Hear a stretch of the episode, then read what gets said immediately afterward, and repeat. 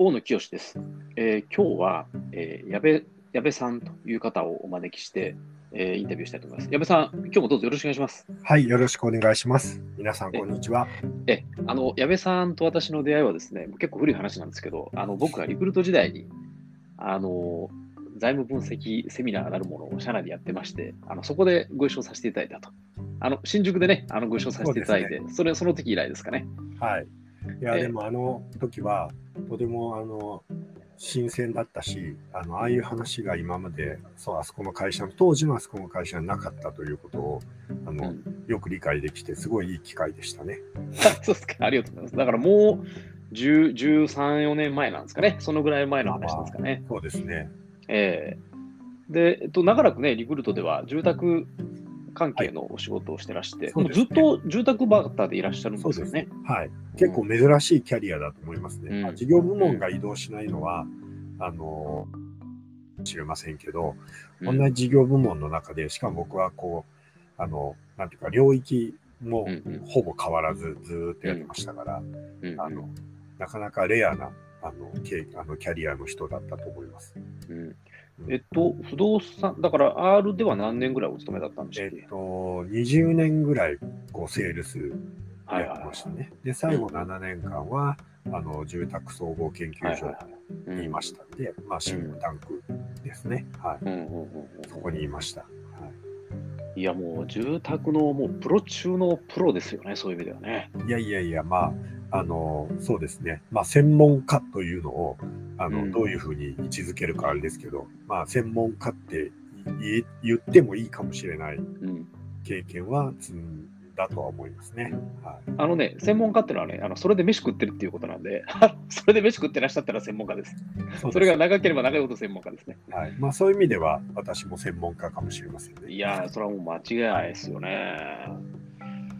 あので、R を卒業されてから、あのまあ、某某あの不動産会社にご転職をされて、そこでもね、役員までやってらしたんで、これまた、なかなかの素晴らしいご経歴でいらっしゃいますよね。ありがとうございます。まあ、そうですね。まあ、そういうようなことから、あのそういうしあのチャンスも得ることができましたけど、うん、あのいい経験でしたね。あのまあ、そうですよね。はい、やっぱりあの会社組織の経営層の仕事とか役割とか、うん、まあ、そういうのに触れる機会って、うん、まあね、独立をすれば、あの誰でもが触れることはできるんですけど、勤め人の中でそういうことにね、あのそういうあの仕事に触れることができる人は結構限られるわけなので、はい、そういう意味ではあの良いチャンスをいただいた人生だったので、あの、うん、総括するわけじゃないですけどね、えー、まだまだね、まだまだこれからでいらっしゃいますから。で、えっと、今年のな7月でしたっけね、ご退任をされて、はい、えっと、はいあのこれからはこうフリーの立場でお仕事をしていくと、はい、まあまあそんなステータスでいらっしゃいますかね。はい、今まさにそういうことですね。あの、えー、面白いことを探している1か月って感じでしょうか。やめてからは。はい、そうですか。はい、あのー、一方でね、あのアカデミックな世界でも、あのー、ポジションを得てらして、はい、ちょっとそちょっとその辺のお話、ご披露いただいていいですか？あはい、ありがとうございます。えっと、ちょうど住宅総研にいる頃に、まあ、総研の中の組織の変更とかもあって、そのそれまではこうロビー活動みたいなことが自分のミッションではあったんですけど、まあ、そういうことをあの、まあ、一段落つきそう、まあ、ある特定のテーマがあって、そのことに対するロビー活動が一段落つきそうなことが見えてきた時に、まあ、もう少しこう自分の棚卸しをしてみようっていうことで、40、えっ、ー、と、8歳から社会人大学院に入り直したんですね。であのそこでの出会いがきっかけであの大学院を修了した翌年から、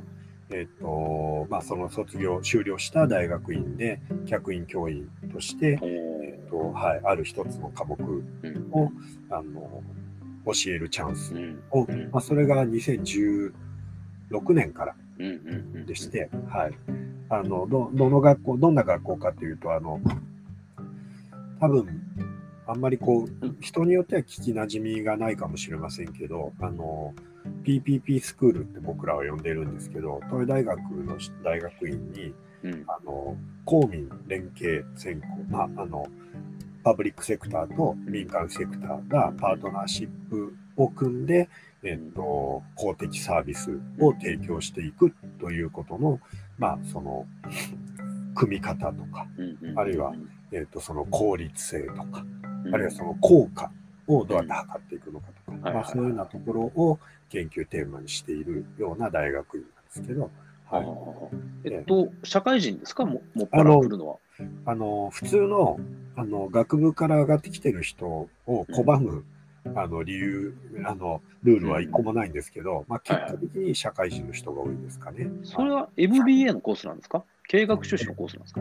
えっとですね、いや、MBA ではなくて、あのいわゆる普通のマスターで、あの経済学研究科の中にあるコースなんで、あの一応修了すると、形式的には、うん、あの経済学修士。修士と。なるほど、なるほど。はい、あ不動産会社の人が多いんですか？金金融関係ですか？もともと、もともとはですね、その公民連携の、うんうん、その社会的なその要請としては、そのちょっとこう話がまどろっくしくなりますが、あの順で言うと、基本的にその古典的な経済学っていうのは、市場でできることは市場に任せるっていうのが大前提スタンスですよね。で、ただ、市場に任せきると、その市場の失敗っていうことで、ドックスとかですね、うんうん、あるいは、その、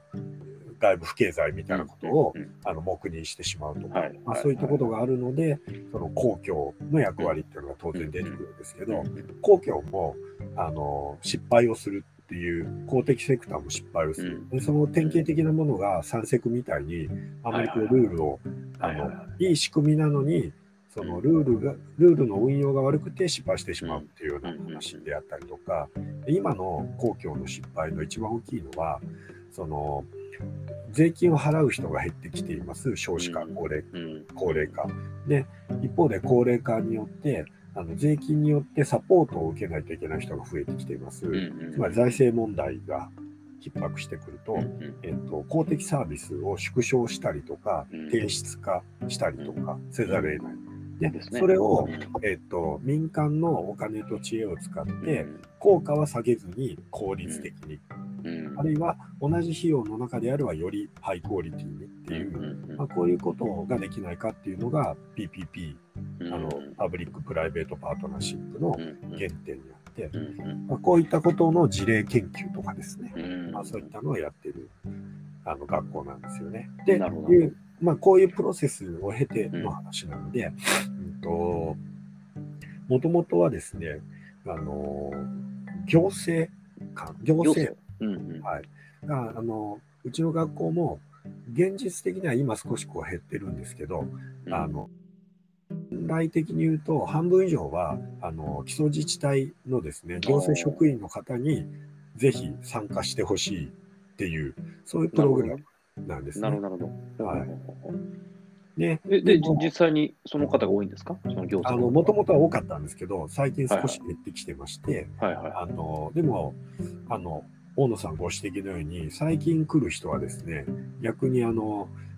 建設会社とか、あの不動産会社とか民間側がそれをちゃんとこうあのなんていうか論理的に理解をして、あの公共との仕事を獲得していくビジネスチャンスをどうやって掴むかみたいなモチベーションで来る人が多くなってますかね。その民間から来てる人、まあまあ公務員で来てる人もそうです会社派遣なんですか？自費なんですか？えっとですね、公務員さんとか、その会社派遣で来てる人は、あの、まあ、会社派遣の人は半額にならないか、公務員はね、半額になるんですよ、学費が。はははい。だからもっと公務員に来てほしいっていう。はい、で、公務員は？自費で来てるんですか、はい、半額あ、ええあの、あの、あれですよ。あの、行政派遣ですかね。あ派遣ってことですね。はい、なるほど、なるほど。はい。自分で来てる人は、今まで僕が6年間勤めている中で言うといなかった。あんま出会った記憶がないな。あ、なるじゃあ、まあ、基本的にはそういう自分の勤め先から派遣されてくる人たちだと。はい。そういうことなんですね。えー、ちなみに僕はあの48歳だったということもあって、あの会社のサポートもなく自費で行きましたけどね。ないでしょうね、あの会社はね。はい、そんな聞いたことないですもんね。はいあの、でも昔はあったんですよ。僕、30代ぐらいの時は、あのまだ当時、スタートアップぐらいだったグロービスとか、早稲田大学のビジネススクールとか、会社のお金で行かしてもらってましたんでね、当時。なるほど。そうそういう教育投資をやってた時も、あのリクルートは、あのまあ、今でもあるのかもしれませんけど、うん、はい、なるほど、あわかりました。えで、えっと、今、あれですか、もう客客員教授とかまでなってるんですか？あそうですね。はい。えー、客員教授ということで。はい。えーあの僕もあの去る大学の大学院で教えてるんですけど、はい、あの客員教授とかにはなかなかならんすわね。はい、なりたい別に、まあ、なりたいわけじゃない客員教授って言っても、基本的にはどうですかね、その雇用のセグメントでいけば、非常勤講師と一緒ですからね、うん、まあ、タイトルとして、あの社会的にどういう位置づけにあの見てもらえるかっていうところが少し違うっていうぐらいの話で。うんうんなるほど。いやいやいや、まあでもそれでもね、なかなか大学の教授なんてね、まあ客員だろうか客員じゃなかろうそんななかなかいっぱいいるわけじゃないんで、それは大したもんですよね。ねあのとても良い機会をいただいてます。うん、はい、そうなるほどね。うん、あのーはい、住宅ね、このコロナで僕、この住宅マーケットって巨大な影響を受けてるんじゃないかなと思っていて、あのー、なんかもうその都心のね、駅地下に住んで、こう会社までできるだけ近いところに住むんだっていう発想ってだいぶ減ってきてませんか？どうですか？どうですかね。なんか、あのー、世の中のマジョリティはそんなに簡単に動かないで、あそうですか。ちょっとシュールに見てますけど。ただ、えっと、一方で、そのなんていうか、今、例えば今、大野さん言ったみたいな、その文脈で、その、こういうあの典型的なこういうサービスだけ提供しておけば、大抵の人はそれであの飛びついてくるみたいなこと簡単ではなくなったっていうのが市場におけるなんかインパクトかもしれなくて、はい、やっぱ選択肢がいっぱいいろんな選択肢が見えている。例えば、あの中古物件を買って自分の暮らしやすいようにカスタマイズするとか、あるいはもう全然その東京っていうロケーションを無視して、その別にネット環境さえあのつながっていれば働くことができるとかっていう選択肢とか、あの今まであんまり考えもしなかったことが、あのテーブルに乗っかってるっていう状態が、あのカスタマーサイドの変化は大きいと思いますけどね。結果として、結果としてビジネスとして成功するかどうかっていうのは、まあ、ちょっとまだ違うような気もしますけど。はい、確かにね。いや、あの、家では俺はもう仕事しないんだと。うん、ということで、あの、家は、まあ、都心なんだけど、あのでお高いんだけど、お高いんだけど、あのまあ、そんなに広くない、あるいは広かったとしても、その子供部屋にも充当しちゃってて、僕の仕事部屋はないんです。仕事はだって会社でやるんだからという人が、あの結構困ってましたね、リモートワークそうですよね。はい。うんあのー、もうちょっと広い家にしとけばよかったとか、あるいは自分の部屋を確保しとけばよかったとみたいなことをおっしゃってましたね。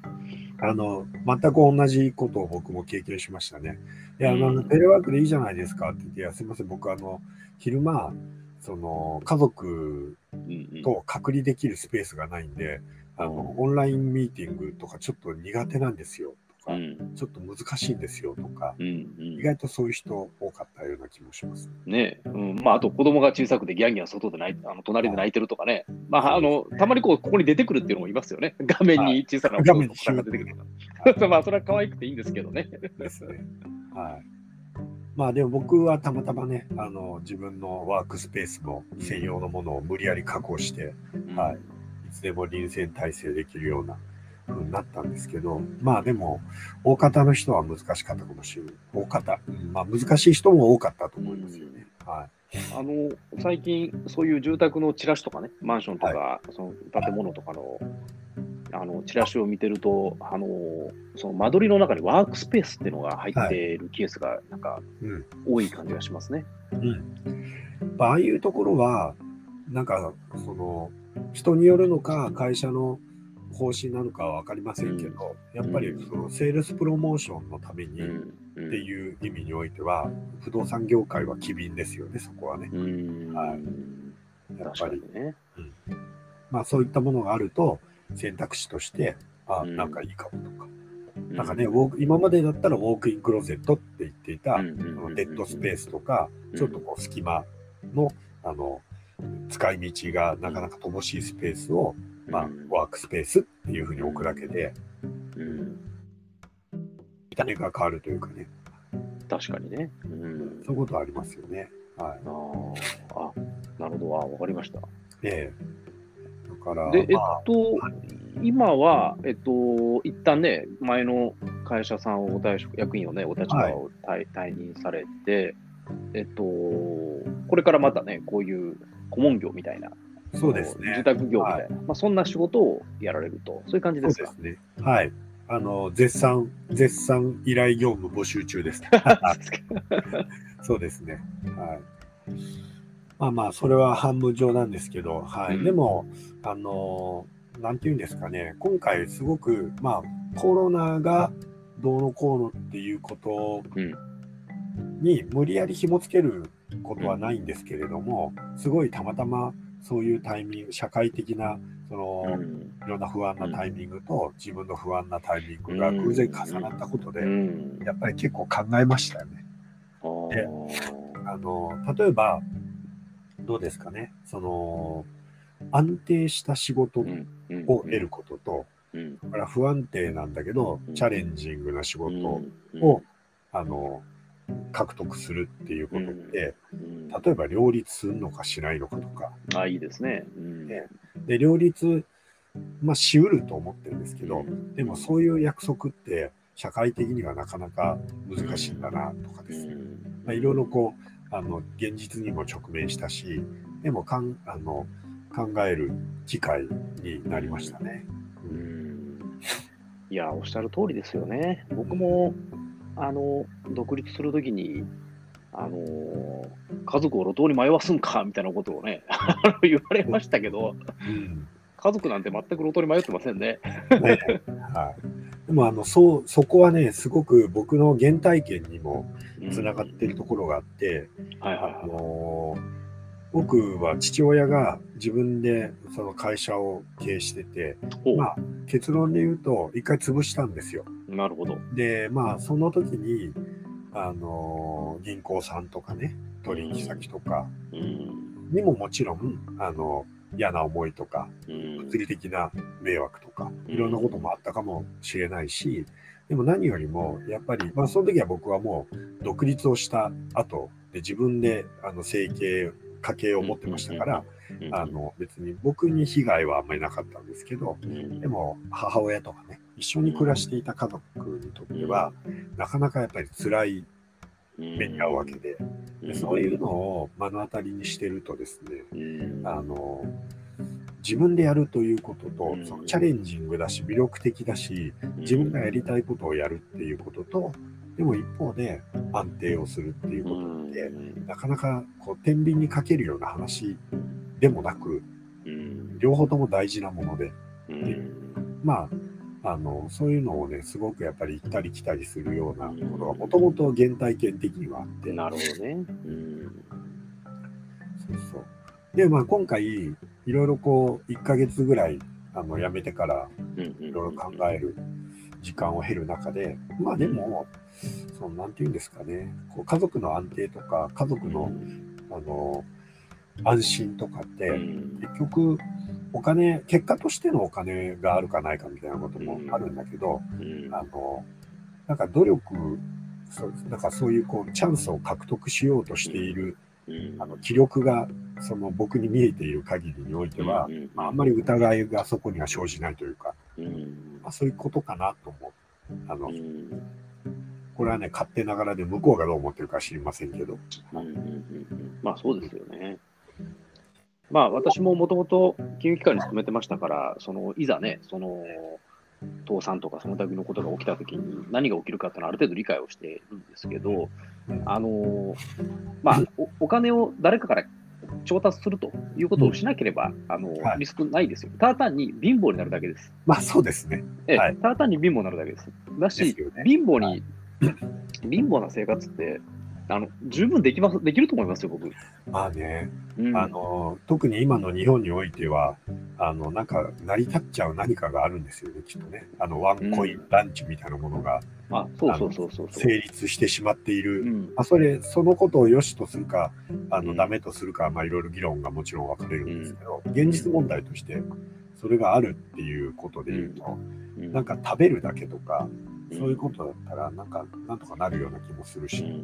そうなんですよね。あの、貧乏になるだけです。そうですね。はい。ええ、ええ、っていうふうに僕も、あの、思って独立しましたね。そうですね。で、うん、さっき紹介していただいた7月の事件、事件というか、僕にとっては事件だったですけど、うん、まあ、会社を自分の意思ではない意思とか力で、うん、あの仕事を離れざるを得ないっていうことって起こるんだっていうことを体験するとですね、これなかなかやっぱり何が安定なのかっていうことも、まあ、正直やっぱり考え直すし、はい、まあ、確かにね、まあ、今ね、事件とおっしゃいましたけど、あるいは自分の意に沿わないとおっしゃったんですけど、その自分のは頑張って業績いいけど、会社が業績悪いからボーナス下がりましたなんてことって、それはもう日常的にありますもんね。まあそうですよね。うん。はい、まあその逆もしっかりですね。自分の業績悪くても会社が良かったんで、ボーナスは良かったですとかね。そういう人、要するに人様に依存してる感があるんですよね、会社っていうのは、ね、結果、結果ね、どっかでそういうのがあるんですよね。うん、だから、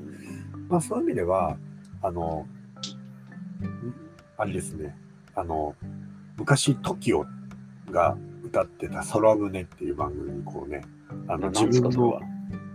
あのそういう流行歌で、なんか自分のオールをね、他人に任せるなみたいな歌詞があるんですけど、やっぱり自分の船は自分で漕いでいかないといけないという。はい。いや、おっしゃる通りですよね。ね改めて、はい。ちょっと、こう痛感したこの1か月ぐらいって感じじゃないですか。うん。あの会社の中でもね、まあ、リクルートにそういうのがあったかどうか私も分かりませんけど、その自分を引き引き立ててくれる上司とかがいて、まあ、引き立ててくれてるうちはいいんだけど、じゃあその上司が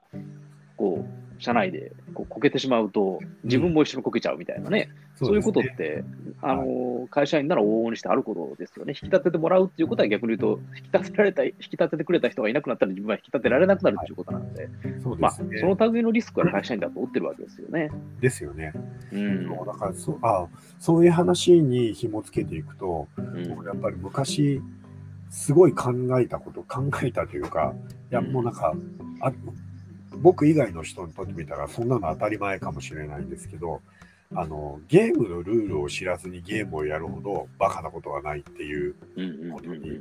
やっぱりあの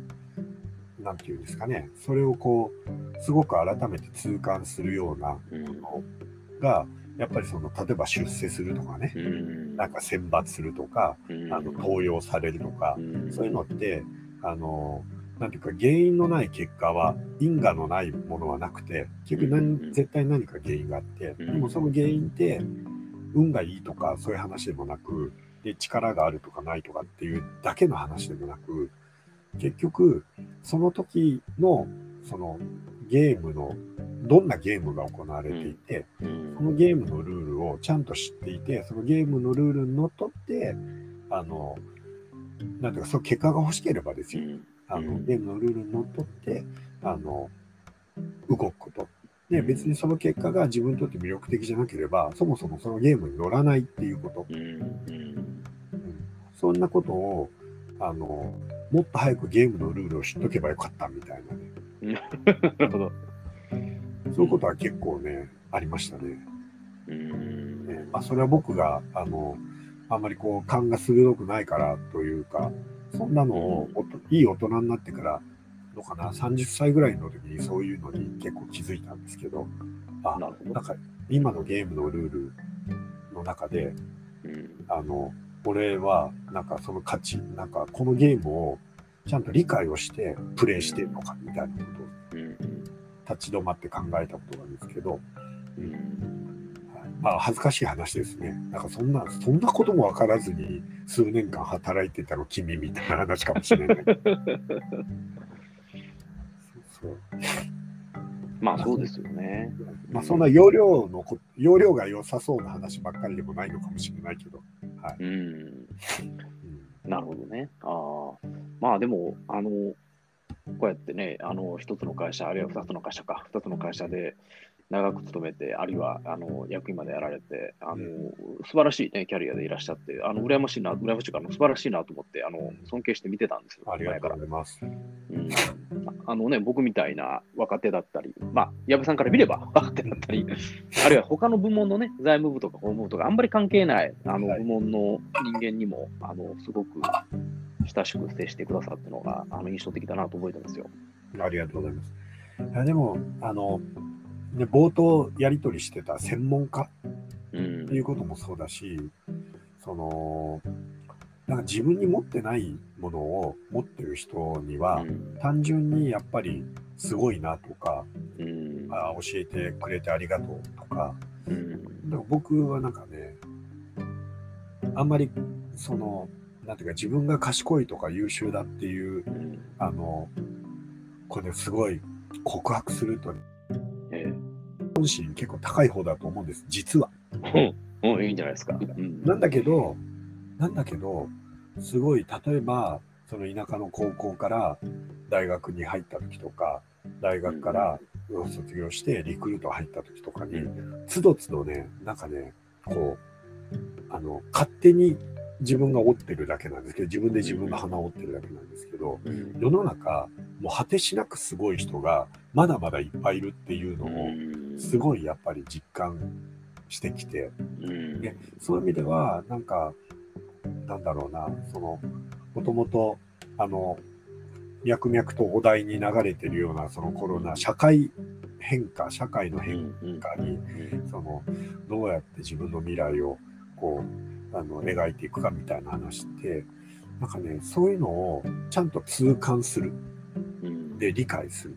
で受け止めるみたいな。で受け止めるのには時間がかかるかもしれないしあのにわかには信じたくないみたいな変な自尊心もあるんだけど結果として僕はなんかここまであの職業人として長生きできたのは、なんかまあ結果として自尊心も別に僕は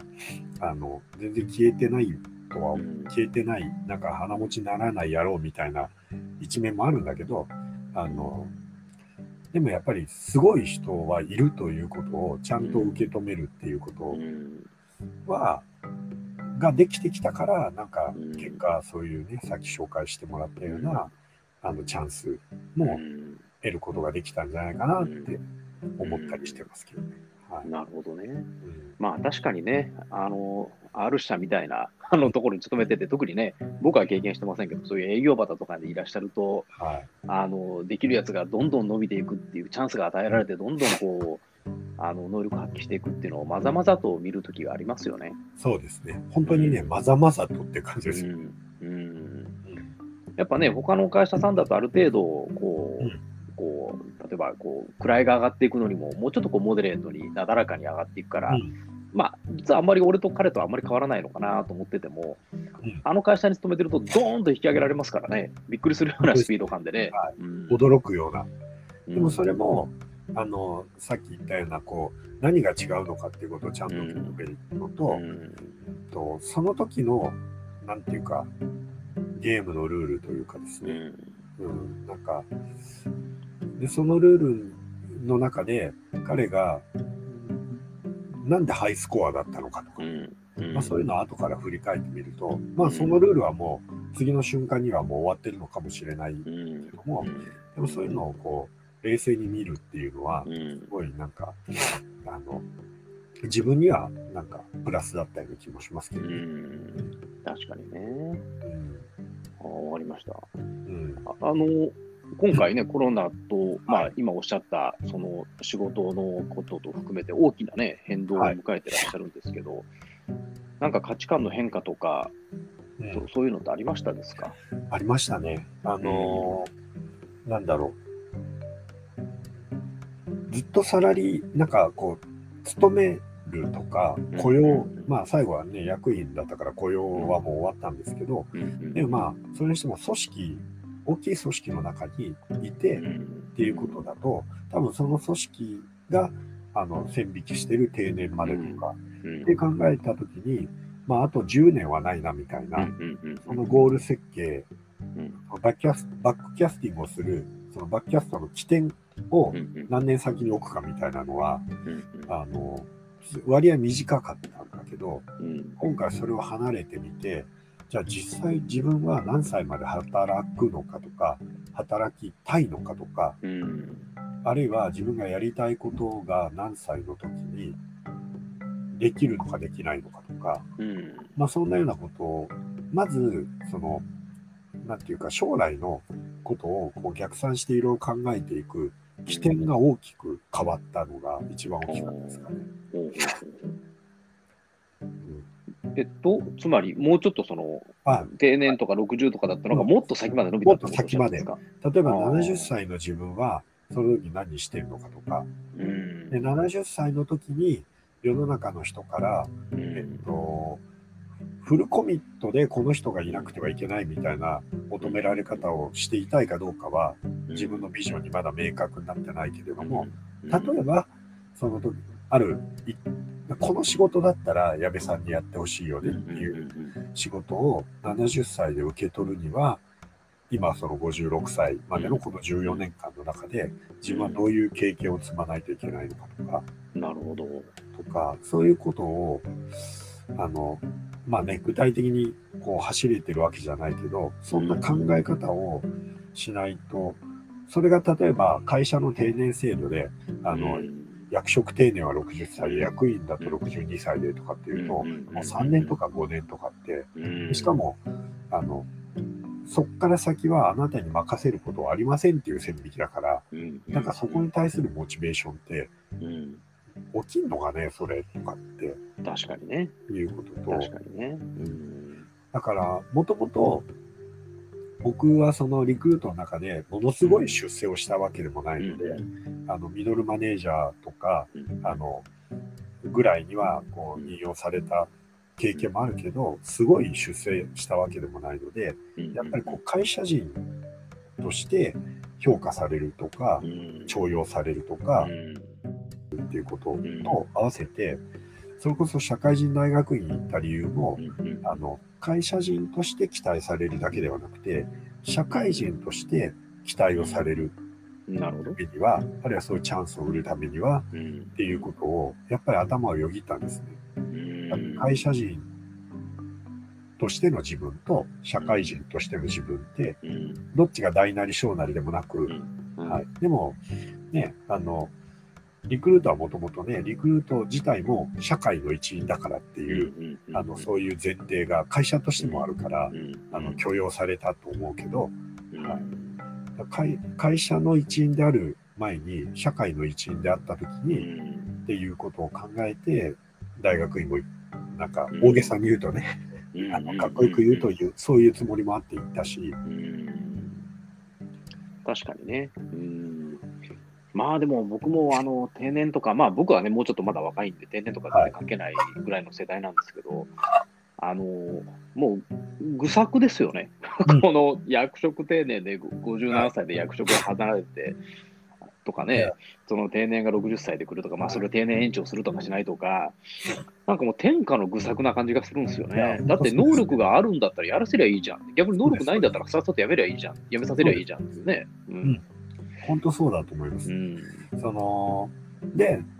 その時に、なんていうんですかね、そのリクルートのキープヤングみたいなことは、とてもいいのは、能力がある人は、リクルート以外で、あの、その能力を発揮してください、そういうサポートはしますよ。っていう、あの、ところがあって、リクルートの中では、こういう人、人材要件、こういうビジョンの人たちがこういう働き方をしてほしいみたいなことをちゃんと示しているから、みんなこう、あの納得してるだけの話で、多分その手の問題で、やっぱり一番こうボトルネックになるのは、あのビジョンがない、その会社としてのそのどういう人にどういう働き方をしていただいた結果としてどういう成果とか、どういうその、なんていうか業績を出したいかみたいな、なんかそういうものが示されているかどうかみたいな話と、はい、あとは、まあそうじゃなかった人が、なんか、あのただ、ほう、ただこう、なんていうか、オミットされる、リリースされるみたいな話ではなくて、その人はその人で、あの、次のチャンスを自分で作っていくことができるかどうか。うん、そういう、まあ、サポートまではいらないのかもしれないけど、そういうことに対する許容で、結果としてはありがたかったなと思いますけどね。なるほどね。うんこれね、僕がまあその前に勤めてた銀行さんというのもね、あのこう外に出ていくとか言うじゃないですか、まあ、外に出されていくとか言うじゃないですか、はい、そうするとね、じゃあ外で何が起きてるのかっていう話で、もうその銀行系列の不動産会社とか、なんちゃら会社とかでですね、もう、もうおじさんたちがものすごい溜まってるんですよね。ああ、でもね、ちょっと僕はそっちの会社に行った経験がないんで分かんないんですけど、そらなかなか賃貸感、賃貸してる世の中だと思うんですよね。うん、そう思います。うん、そう思います。だから、なんだろうな、こう、ものすごい閉鎖的で、本当に外界と遮断されてたら、うん、多分あの、そのこと自体にあんまり疑問も、あの、うん、ふてくされ感もなく、ないんですよ。るんですけど、まあまあ、外の情報が取れる、あの中で、あの押し込められる感じがあるのが、やっぱり辛いですよね、きっと。だから、ね、この自分たちがね、もう本体にぶら下がってるっていうことをね、自覚してるんですよね、彼らって。うん。でね、一応その営業みたいな感じでこう、こう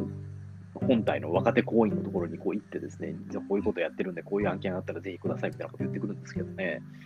なんかね、あなた方もあと5年、10年経ったらこっちに来るわけだから、その時のために先輩にはちゃんと尽くしておいた方がいいですよみたいなこと言ってるんですよ。なるほど、ね、なんだこいつとか思ってですね、腹立つわとか思ってね。うん、そそんなことを面と向かって言われたことありますね、僕。うん、先が見えてる感じが、やっぱりあのあるのが、やっぱり辛いですよね。うん、そうよね。でも実は、その、僕のね、もう一個のお仕事の、その、PPP って今日紹介した、そこもなんで行政の人に来てほしいかっていうと、うん、やっぱり行政も今のまさにそのことと一緒で何年か経ってその普通に任用試験を順繰りに通っていけば、うんうん、あなた10年後は課長でしょとか、なるほど。20年後は部長でしょとか、局長でしょとか、そういうのが分かっている中で、自分の20年後がそこにあって、うんうん、で、その人を困らせるとか、うん、その人は困ってるようなことを自分がやるとかやらないとかって、うん、あの、っていうふうに考えちゃう人もいれば、いやいや、今の人はできないけど、僕は20年後できるようになりたいから、今、あの自分で、その、新しい知識とか、新しい人脈が欲しいんだっていう人と、やっぱりすごく分かれなるほど。なるほど。あの、某中央官庁を辞めた方がおっしゃってた言葉で、ああ、面白いなと思ったのが、その、できる役人とそうでない役人の境目って、あの、まあ、できるという言い方は、まあ、僕が脚色しましたが、あの、できる役人さんは、例えば、役人って基本的に条例にしても法律にしても、ルールに書いてあることを前提に行動が決まるわけなんで、その、できる人、できない人の境目は、ルールに書いてないことは、やっちゃいけない。ルールに書いてないんだから。って思う人が、ルールに書いてないんだから、やればいいじゃんって考える人が、で、大きく違うと。なるほどね。特に基礎自治体は、そういうこうルールにあるかないかっていうことを、どのように解釈するかっていう裁量、裁量権が、あの裁量行政の側面が大きいので、まあなんか、あの、なんだろうな、その、今回いろいろこう、あの、借子定規でとか、決まったこと、どう、どうなってんだ、あのルールはとか、いろいろこう、市政に生きる身からするとわからないことが多いから、いっぱいあるんですけど、やっぱりこう、ルールに基づいて行動を決める世界の人からするとですね、やっぱり多分ルールが決まらないとか、そもそもその、こういう時にどうしたらいいのっていうことが示されないと混乱をするみたいなのが、すごくあの典型的に表面化したのが今のいろんな問題なのかなっていうような気もしますよね。なるほどね。うんまあでも、そもそもね、就職するときに、はい、まあ学校に入るまではね、学校に入るまでは、まあ自分の学力とか、あるいは自分の専門性、これやりたい理系とか文系とか、経済やりたいとかね、文学やりたいとかっていうので、学校を選ぶところまでは僕、比較的この、あの、あの、なんていうか、こう、ダイバーシティが担保された形で組織が成り立ってると思うんですけど、会社を選ぶときってやっぱりもろにその人のあの思考性が出てくるじゃないですか。そうですね。ねで、やっぱりね、僕、この、そういう、その地方の公務員とかやる人っていうのは、安定収入を得たいという人の集団が100人集まってる集団だと思うんですよね。なるほど、なるほど。うん。の中にいればね、そりゃそうなりますって。そうですよね。いや、本当そうですよね。うん。うん、それはね、リクルートさんに入ってくるやつってやっぱ野心家ですよ。確かにね。うん、基本的には。で、野心家の人間が100人いたら、その中にいたら自分も野心家になりますって。いや、でも本当にそうですね。うん。うん、なんかね、こう、でも大野さんは、でまあ、銀行の中でも結構特殊な銀行だったとはいえ、銀行を選択したわけじゃないですか。うん、ですね。はい。その中、その時の、なんていうか、まあそもそもね、大野さんの学校は多分そういうところに行く人が多かったという気もするんだけど、なんか、その学校を選ぶというところから職業を選ぶってなった時に、どんなこと考えてたんですか、当時。まあ、一応経済学部だったんでね、ちょっと、人様に経済学部を勉強したと言えるほど、全く勉強してないんで申し訳ないんですけど、はい、一応、一応経済学部だったんで、はい、やっぱこう、金融とか商社とかに勤めてる人は多かったですよね。あの、まあ、これは非常に浅はかなんですけど、メーカーさんとかに行くと、ちょっと自分はこうメインストリームになれないんじゃないかっていう、あの、まあ、これ、後から考えればね、極めて、あの、あの間違った考えだと思ってるんですけど、まあ、当時はそんなふうに思ったということで、まあ、金融を志したということなんですよね。で、まあ、もちろんね、生命保険、損害保険、証券会社、銀行さん、いろいろあるんですけど、まあ、その中でもやっぱり、あの社会に与える影響が一番大きいのは銀行さんでしょうと思ったということなんですよね。の中で、じゃあどこを選ぶかっていうことで、あのまあ、あの銀行を選んだということなんですよね。でね、あのー、安定というのはね、あんまなかったんですよ、あの時は。というのは、あのもうバブル崩壊で、あのー、もうしんどいというのは分かってたし、あのもうあなた、あの僕、先輩から言われました、内定内定とか1年目ぐらいの時に、もう俺たちの名前は、銀行の名前変わるよといずれと。まだ、あれですよ、みずほ合併とか全く、あの煙もなかった時の話ですけど、あのいずれ変わるよと、それは証券会社と合併するのか、外資系と合併するのか、えー、このままどっかで生き残るのか、生き残るか分かんないけど、それはもう業態は変わるよ、名前は変わるよと。だそのそれそそうなったとしても、あなたが一番ノウハウを身につけて、えー、一番楽しく生きれるのはどこかねと、うんまあ、そんな感じで選べればいいんじゃないかみたいなことを言われた記憶がありますね。なるほどですね。うんすごいなんか真面目に考えた選択肢ですね。いや、まあ、たまたまあの受かったっちゅう、それだけなんですけどね。そうか。なんかね、こう、まあ、なんか年齢が何歳だからっていうことはないのかもしれないけど、うんなんか僕が大野さんと同じその職業選択の時は、うんうん、そのバブル前だか、まあ、この10年の差って結構大きいから、はいはい、いや、そらそうですよ、うん、あの、本当に何も考えないし、そんなの。うん、何も考えないし、僕も一応経済学部でしたけど、ほとんど学校に行ってなかったんで、そうですか。あの、自分の父親に、あの、お前のそのなんていうか、卒業証書というか、学域は、俺が金で買ってやったとか言って、なるほど。はい、あのー、あれですね、親父が死ぬ前に言われましたけど。あ、はい、そうですか。まあ、あながち嘘ではないと。はい、もうおっしゃる通りでございます、ね。なるほど。はい、まあでも、そういう時代から仕事を真面目に考えるっていうのが、1回目の転職、それからまあ今回のことで、うん、なんか仕事とか自分のそのやりたいことと、やりたいこととかそういう、こうなんか、そんなにいいもんでもないな。こうなんか自分の力が、あの、こう、なんていうか、成果として、こうお金に変わるかどうかみたいなことを結構真面目に考えますよね。なるほどね。うん。あの、僕ね、相当やれると思いますよ、矢部さんだったら。あ、いえいえ、もうありがとうございます。これね、僕ね、大きな誤解が世の中あると思っていて、あの、うん、僕、それこそね、さっきあの言ったリクルートでこう、ドーンとこう、抜擢されてね、若くしてこう、水曜なポジションを占めた人と、はい、まあ、こういう話をしてるとですね、あの、いや、彼はまだずっとね、リクルート務めてるんですけど、うん、いや、独立したらいいじゃないですか、みたいなこと僕は気安く言うとですね、いやいや、僕、大野さんみたいにノウハウないから、みたいなこと言うわけですよ。能力ないからとか、いや、何を言ってんねんと。リクルートでそんだけ評価されて、そんだけ高い地位に伸びてるわけだから、能力僕なんかであるに決まってますやんっていう話なんですけど、なんかね、やっぱ一つの組織にずっと居続けると、自分の能力はこの組織でしか活かせないんじゃないかと。いうふうに思い始めるみたいなんですね、どうやらね。まあ、彼はね、あの謙遜してそうおっしゃっただけだと思うんですけど、あの銀行に残ってる仲間とか見てると、やっぱそんな感じしますよね。俺のノウハウはここでしか通用しないと。でも本当はそんなことなくて、あの確かに目先ね、短期的に見れば、この会社でしか通用しない能力はもちろんあるんだけど、そこで得たスキルとか、ノウハウとか人脈とか、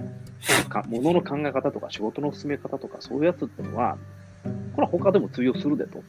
かつ、あなただったら相当高いレベルのものを身につけてるから、外に出たら大活躍できるでと